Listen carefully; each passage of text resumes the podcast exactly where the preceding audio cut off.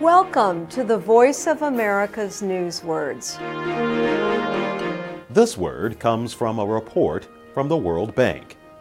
It says this is one cause of extreme poverty. Inequality. The World Bank says stronger efforts to ease inequality are important to reducing extreme poverty around the globe. World Bank President Jim Yong Kim says inequality is a barrier to reducing world poverty to three percent worldwide by twenty thirty. Inequality overall is far too high.